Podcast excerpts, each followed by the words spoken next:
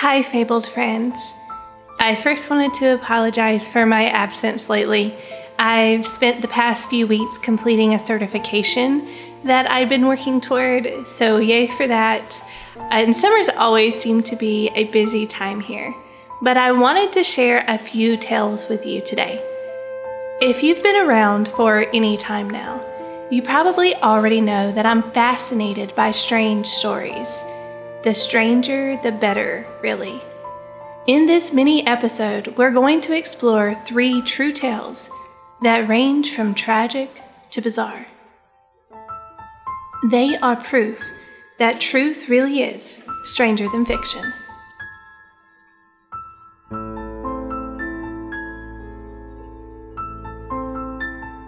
I'm Vanessa K. Eccles, and this is Fabled.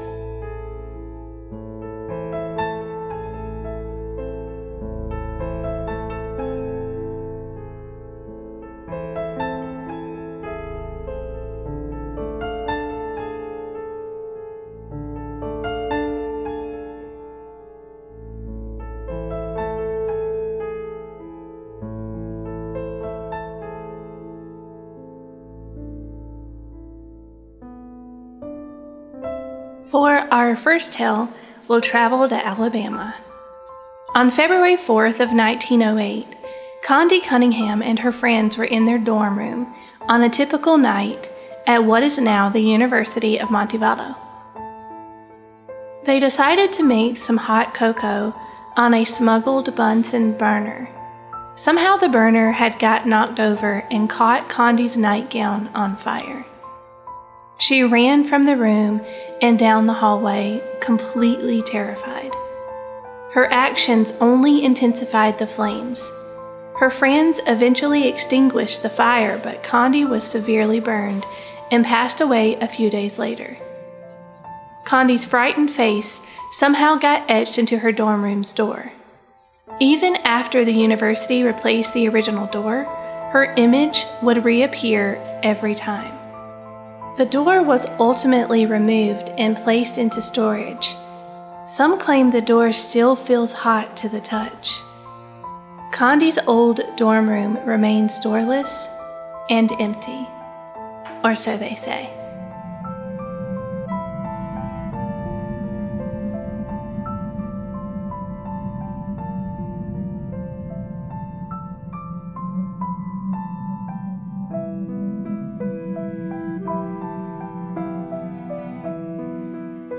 Our next tale takes place in Ohio. There's a haunted carousel horse on a merry-go-round at Cedar Point Amusement Park in Sandusky, Ohio. It's said to be haunted by a mysterious rider. Daniel C. Muller sculpted the horse in 1917. Daniel was considered a master sculptor, but this was no regular horse. This one is known as Muller's military horse. Its teeth are bared in an aggressive, rebellious scream. To make it even more fearful, it's blood red in color. The horse traveled around in different parks and carnivals for the first 50 years of its existence. It wasn't until it made its way to Cedar Point that the hauntings began. At night, Workers at the park have witnessed a spirit. The spirit comes in the form of a woman, cloaked in a ghostly white glow. She's often seen sitting on the horse.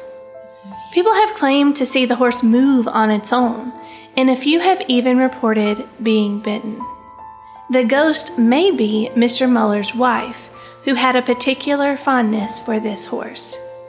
It said that she was devastated when the horse was sent to be placed on a carousel. She refused to allow anyone to photograph it. But this part of the story seems to have been debunked by the Ghosts of Ohio Paranormal Research and Investigation Team. Muller's military horse has been placed in storage for safekeeping. A replica can be seen at the Merry-Go-Round Museum in Sandusky. Creepily, night workers at the museum have heard footsteps and believe Mrs. Muller may still be visiting her favorite horse. Who knows if the legend is true, of course. I take these things with a grain of salt. even though I believe in the paranormal. It's part of our human nature to relish in a good story. I am, however, always fascinated by haunted inanimate objects. It's incredible how many stories there are about haunted dolls, antiques, sculptures, etc. The idea of something so innocuous becoming animated is particularly terrifying, especially something as innocent as a carousel horse. Whether this legend is true or not, I don't think I'll ever look at another merry-go-round the same again.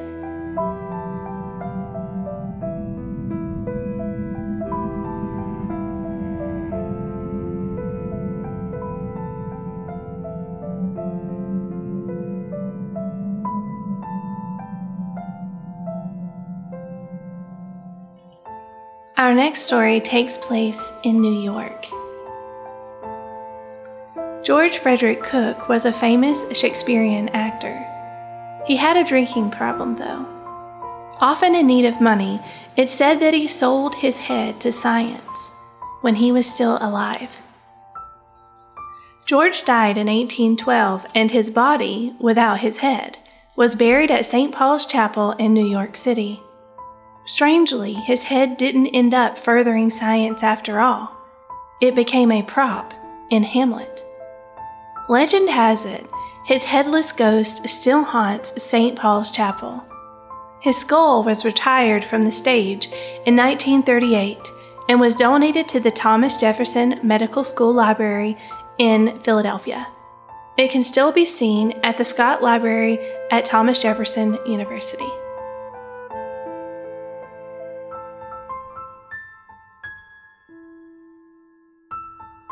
Fabled is produced by me, Vanessa K. Eccles, with music by Kevin MacLeod. I hope you enjoyed these bite sized haunts. I'm working on reviving the Fabled YouTube channel, so you can find videos of these and many more there. I'll leave a link in the show notes. As always, thank you for listening.